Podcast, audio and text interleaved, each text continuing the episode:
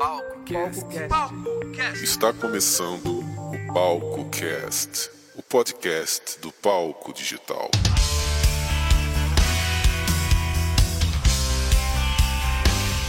Olá, aqui é o Vinícius Soares e esse é o Palco Cast, edição número 4. O podcast inteiramente dedicado a você, músico independente desse Brasil e fora desse Brasil também.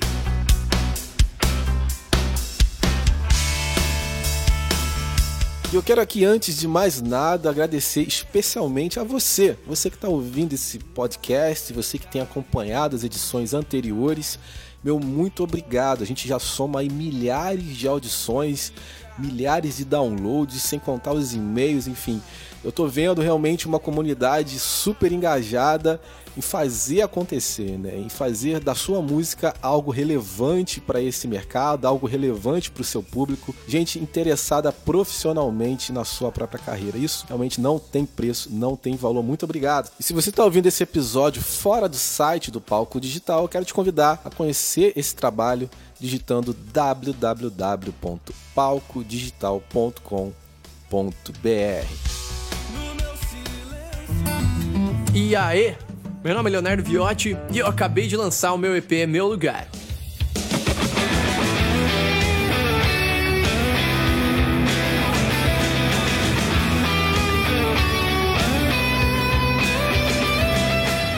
Queria agradecer a galera do Palco Digital porque eles estão colocando um conteúdo incrível aí na internet que ajuda a gente a perceber que ser músico, ser artista não é só cantar e tocar. Tem muita coisa aí por trás disso tudo e o Palco Digital tá me ajudando a, a ver isso aí com mais clareza, a ajudar a impulsionar minha carreira. Like a fire. I can heal it. Se você ainda não me conhece, você pode curtir meu som que está disponível tanto no YouTube quanto no Napster. E você também pode estar tá procurando por Leonardo Viotti lá no Facebook. Viotti tem dois T's, viu? V-I-O-T-T-I. Então espero vocês lá. Valeu, palco digital! This cruel silence Cause life can give what I want No episódio de hoje, a gente vai falar com o Bruno Montalvão. O Bruno é um dos bookers mais respeitados do Brasil e como booker e tour manager também, ele é o responsável pela viabilização de inúmeras turnês de artistas independentes no Brasil e também de artistas internacionais. Do Brasil, Bruno já trabalhou com bandas como Vanguard, Devotos e fora do Brasil inúmeras bandas. Vai ser bem interessante essa conversa, principalmente para você que está buscando posicionar a sua banda, a sua música nos circuitos de shows do Brasil. Mas antes eu vou abrir espaço aqui para o Fala Músico, quadro onde você pode vender o seu peixe, divulgar o seu trabalho, enfim, o seu espaço. Roda a vinheta.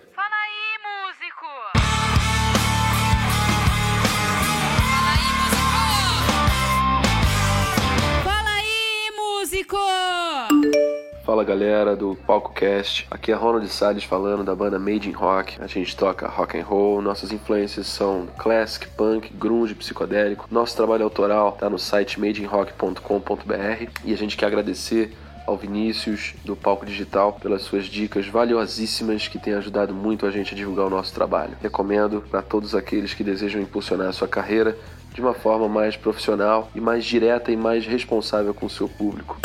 Salve, salve palco digital, salve, salve Vinícius. Quero dizer que eu acompanho vocês, uma pessoa como o Vinícius, abrindo a mente dos músicos iniciantes, principalmente. Parabéns. Eu venho aqui divulgar o meu Facebook. Eu tenho gravado um disco. O Facebook é Matheus Maza Oficial.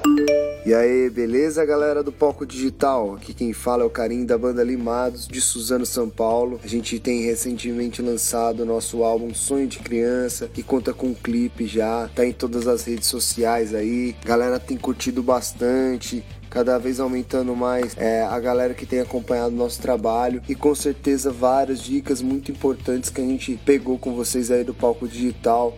Muito legal a iniciativa e como vocês têm trabalhado cada vez mais isso. Muito obrigado aí pela força, tamo juntasso, grande abraço a todos.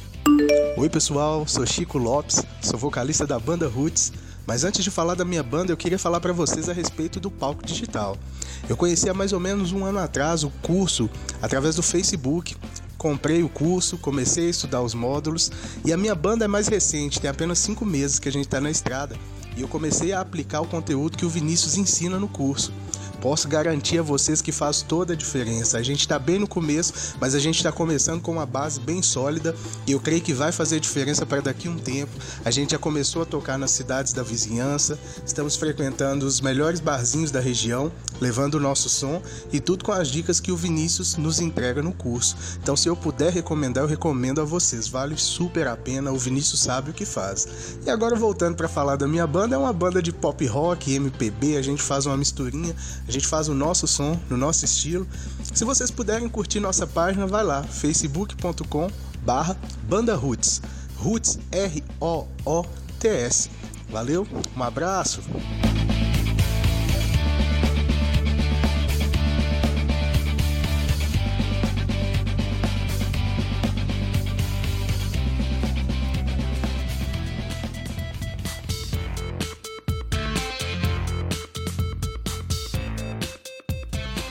Bom, se você quiser conhecer de perto essa galera que acabou de falar no quadro Fala Músico, aqui embaixo do podcast você tem os links de cada um desses músicos, ok? Isso, claro, se você estiver ouvindo no site do Palco Digital. Se você estiver ouvindo em outro lugar, dá um pulinho no site do Palco e conheça essas bandas, esses músicos, vale muito a pena. Se você deseja divulgar o seu trabalho aqui nesse espaço, é muito simples, envie para a gente um e-mail com uma gravação um áudio falando sobre o seu trabalho e também a sua visão, como é que o palco digital tem te ajudado. Envie esse áudio para palcocast@gmail.com, repetindo, palcocast@gmail.com. E fazendo aqui uma referência justa à música que você ouviu no Fala Músico, no quadro Fala Músico, aquela música é, é da banda Made in Rock do Ronald Salles.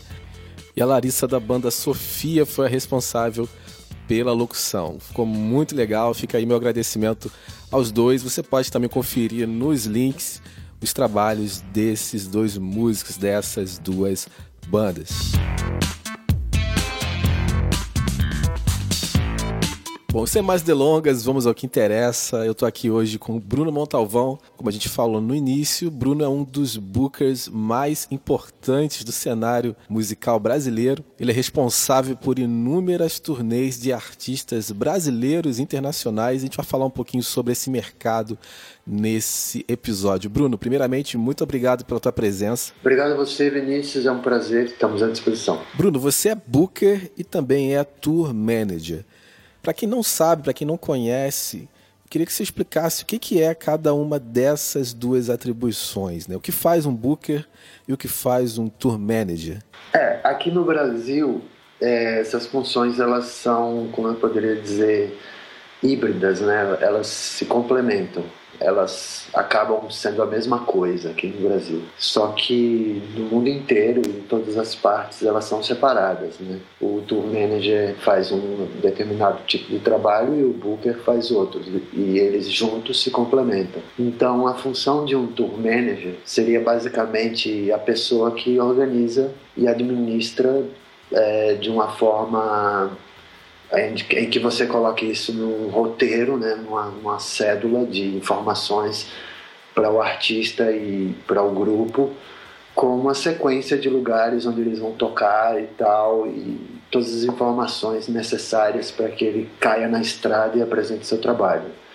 Já o booker é a pessoa que faz esse agendamento que conversa diretamente com os promotores e combina todos os detalhes, não só os promotores de casas, como os promotores de festivais, de eventos, órgãos como o SESC, por exemplo, que é um serviço que trabalha muito a cultura no Brasil, principalmente aqui em São Paulo. Basicamente é isso. O tour manager é a pessoa que organiza a turnê quando ela já está pronta para ir para a estrada e acompanha também a banda na estrada, ou não.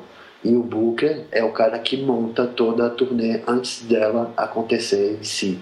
Então ele se preocupa com todos os detalhes de logística, técnicos relacionados ao artista, a vistos, enfim, é uma série de coisas que são necessárias quando o artista é nacional ou internacional, desculpe, e quando o artista é nacional, basicamente é cuidar de toda a tramitação burocrática e os contatos com os vocais. Agora, Bruno, quais os requisitos que você observa no artista para propor uma parceria? Né? Existe algo, algum fator que chama a sua atenção e que viabilize essa parceria entre você, Booker, e o artista em geral? Existe algum fator decisivo que possa construir uma relação profissional entre você e o músico independente? Isso vai de cada pessoa, né? Vai de, de, de cada profissional. Cada um pensa de uma forma, sente de uma forma e absorve o mercado em si de uma forma, né? É, eu tenho a minha forma de, de agir eu vario em, em, três aspectos, basicamente. Um é o meu gosto pessoal mesmo, se eu gostei do artista ou não. O outro é o diferencial que ele traz para o mercado, né? o quanto ele é novo, o quanto que ele está fazendo é diferente para esse tipo de mercado que a gente tem hoje em dia. E o terceiro seria a demanda que o mercado quer, né? o, que, o que é que o mercado está pedindo hoje de tipo de artistas. Por exemplo, vou citar um exemplo que a gente tem visto hoje em dia. A gente tem visto uma, uma aparição muito maior do que a gente via tempos atrás, por exemplo, de artistas que dialogam com gêneros. A gente tem, por exemplo, poderia citar o Lineker, que é um exemplo atual.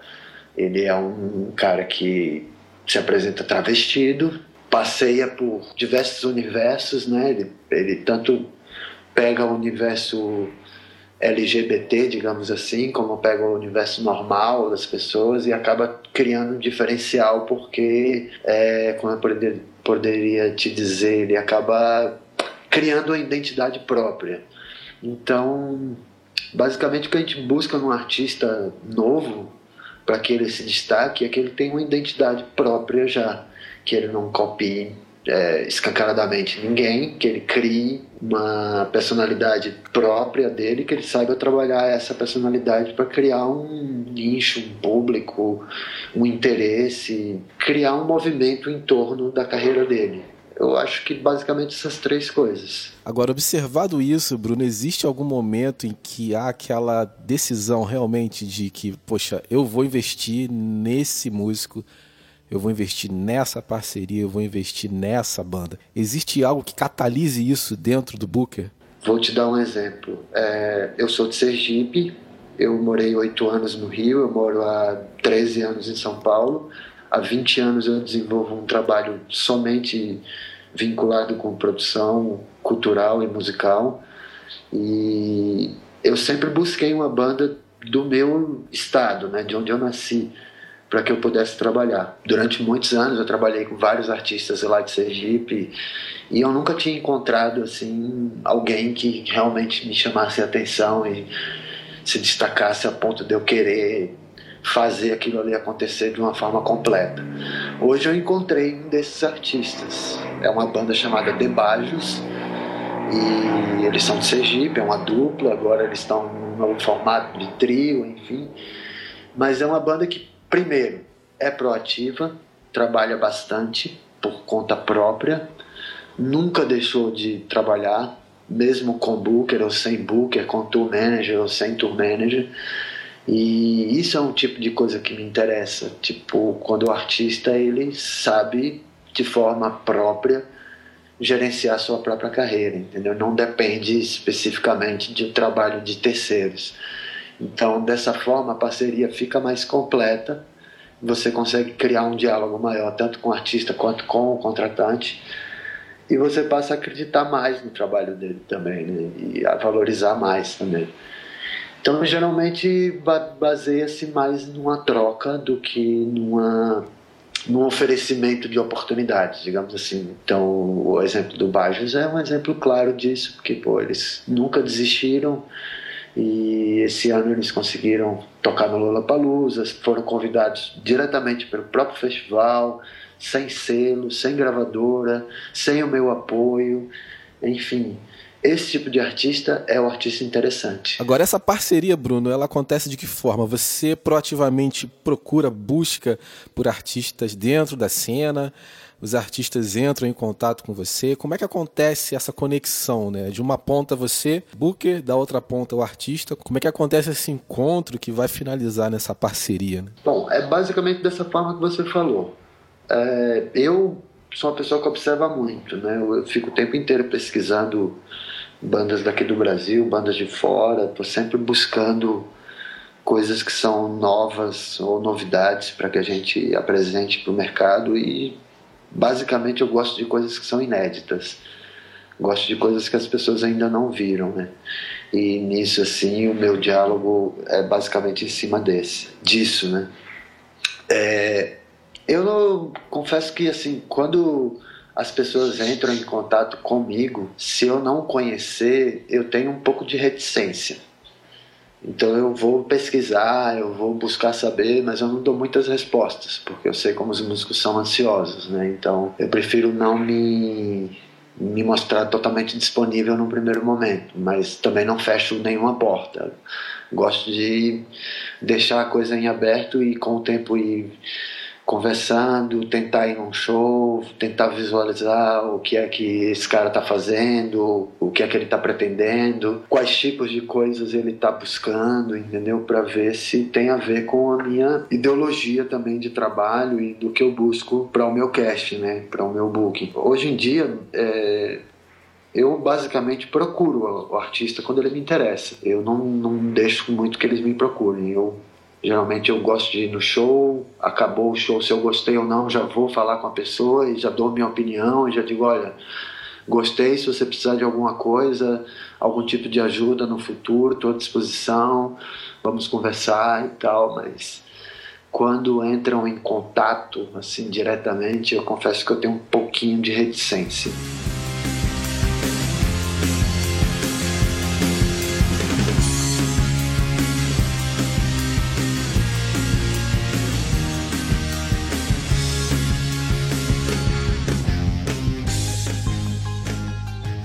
Bruno, eu percebo que você é um profissional que prefere conhecer a fundo o artista antes de qualquer coisa, né? O show ao vivo, na tua opinião, ele evoca mais essa, esse feeling de, de conhecer realmente o artista, te dá, te dá um panorama mais fiel em torno daquilo que você vai decidir para frente? Como é que você lida com isso? É, Vinícius, é uma coisa assim, é, é difícil você explicar o que é um sentimento, né, cara? Sim, sim. É, às vezes você chega num, num, local, vai ver um show, você não está esperando nada e você toma aquele baque, né, cara? Você toma aquele choque. E às vezes você vai esperando milhares de coisas e você não sente absolutamente nada do que foi passado para você. Vou te dar um outro exemplo. É uma banda chamada Bulgarins. Todo mundo no Brasil conhece, todo, já deve ter ouvido falar deles. É o maior case de sucesso que o Brasil já teve acredito que depois do Cansei de Ser Sexy, eles são o principal nome do Brasil mundialmente falando. É, digo isso no rock, né? não vou estar aí Caetano Veloso, nem Gilberto Gil, nem Bossa Nova, nem Mutantes, nem nada desse tipo, porque isso já é um outro patamar. Mas num patamar médio, independente de bandas que surgiram do nada e aconteceram, eu cito o Bulgarins como o maior exemplo de todos. É, eu lembro quando o Bulgarins surgiu aqui em São Paulo, houve uma ação do meu amigo Fabrício Nobre para chamar todos os promotores, todos os bookers, todos os jornalistas para irem conhecer a banda. E eu, como odeio uma, uma palavrinha chamada hype, eu tive uma certa reticência em, em atender esse convite e ver a banda no primeiro momento onde ela surgiu. E tive essa reticência durante um bom tempo, até o dia em que fui ver um show mesmo do, dos búlgares e tomei um atropelamento, não foi nem um tapa na cara, foi, eu fui atropelado. E eu vi a qualidade, eu vi o talento, eu vi a potencialidade, o futuro que ele tem, eles têm pela frente, um horizonte amplíssimo aberto para eles. E eu, eu, eu, me arrependi muito de não ter ido antes vê-los, entendeu? Então, como eu estou fazendo essa analogia para explicar para você que há casos e casos. Uhum Existem momentos onde você está dentro de uma situação e ela acontece para você e você absorve ela. Existem momentos que você não percebe essa situação acontecer e você não consegue absorver ela. A função de um booker, de um tour manager, de um promotor cultural, o que quer que seja, é estar atento sempre ao mercado, às coisas que estão acontecendo. Então, depois que aconteceu esse advento comigo e alguns outros que aconteceram antes, eu confesso que eu fiquei um pouco mais atento às coisas que estavam acontecendo à minha volta para que me deixasse mais que esse tipo de detalhes passasse por mim, entendeu? Então é muito pessoal, né? Varia de pessoa para pessoa, né? É de pessoa para pessoa, é de sentimento para sentimento. Por exemplo, é a mesma coisa que eu dizer assim para você, ah, cara, eu, eu gosto muito de Mamonas Assassinas, mas eu odeio Figueiroas, entendeu? Sei lá, é, é de pessoa para pessoa, sabe? Sim. Então cada um sente de um jeito. Você também é responsável pela turnê de artistas internacionais. Existe alguma diferença, Bruno, entre artistas de fora do Brasil e o artista brasileiro em si? Você enxerga alguma particularidade entre um e outro ou não há isso? Basicamente não tem diferença muito grande não. A única diferença que eu vejo assim é na questão de exigências, né? Um artista quando ele é um artista internacional, o tipo de exigência dele é um pouco maior pela demanda, por ele nunca ter vindo ao país, principalmente, por ser um mercado novo, é, pela quantidade de gastos que você tem para fazer isso e principalmente aqui no Brasil, infelizmente, por toda a burocracia que você tem que transpor para poder colocar um projeto internacional na rua. É, tem coisas, por exemplo, que acontecem em termos burocráticos que não tem muita lógica. Por exemplo, eu trago um artista dar um exemplo, agora em maio a gente está trazendo um artista de Portland, Estados Unidos, chama The Helio Sequence. É uma banda que gravou o disco do Quarto Negro, que é uma das bandas da Balaclava que eu produzo aqui de São Paulo. É, para a gente trazer um artista de Portland, Estados Unidos, para tocar no Brasil, pra você ter uma ideia, a gente tem que pagar 10% do valor do cachê deles para um órgão chamado Ordem dos Músicos do Brasil sendo que 5% vai para a Ordem dos Músicos e 5% vai para o Sindicato dos Músicos de São Paulo. Aí vem a minha pergunta. O artista é norte-americano, vinculado totalmente nos Estados Unidos. Ele vem para o Brasil e ele tem que pagar para tocar no Brasil, e ele tem que pagar para uma ordem dos músicos do Brasil, que não vai gerar absolutamente nada em troca para ele, nem para mim, nem para ninguém e ele tem que pagar um sindicato dos músicos de São Paulo para que ele tenha uma autorização para se apresentar. Eu não vejo lógica nisso. Como eu também não vejo lógica no ECAD me cobrar 10% do valor somente porque eu estou executando músicas do artista. E quando o artista se propõe a liberar essas obras, a burocracia é tão grandiosa que você acaba desistindo e prefere pagar para evitar dor de cabeça. Entendeu? Então, basicamente, os riders internacionais são mais complicados porque tem mais exigências. Você tem que às vezes adequar a realidade brasileira, que é outra. É, às vezes o tipo de exigência que eles fazem para o resto do mundo não se enquadra com as coisas que a gente tem aqui no Brasil e nem com a forma como a gente trabalha aqui no Brasil. Então a gente tem que buscar um meio termo sempre. Então basicamente a, a, diferença seria de demanda e de como eu poderia dizer um, um, artista internacional ele, ele, ele tem uma carga maior de responsabilidade do que um artista local né? porque aqui a gente já tem uma noção do, das coisas do mercado como são para o artista local até em forma de quanto a gente pode cobrar como a gente vai cobrar isso o tipo de maleabilidade que você tem com o contratante o que você pode oferecer, o que você pode diminuir, entendeu? Então é caso a caso, mas basicamente a diferença seria a burocracia, que para um artista internacional é muito maior do que para um artista nacional. É o choque cultural que ele toma, né, quando ele chega no Brasil. Enquanto lá fora ele não tem tantas barreiras, né, ele chega no Brasil e encontra vários muros aí erguidos, né? Quando você vai fazer turnê fora do Brasil, eu tive, eu tive a oportunidade de fazer ano passado uma turnê nos Estados Unidos com o Quarto Negro e essa banda, The Helio Sequence. A gente rodou toda a costa oeste dos Estados Unidos. Tocamos em Seattle, em Portland, em São Francisco, Los Angeles, Phoenix, San Diego, enfim, vários lugares, foram sete a oito shows. A gente, eu, eu notei bastante a diferença, assim. Primeiro porque tudo era segmentado. Né? Existia o booking, existia o tour manager, existia o gerente da casa, existia cada um na sua função, respondendo pela sua função somente.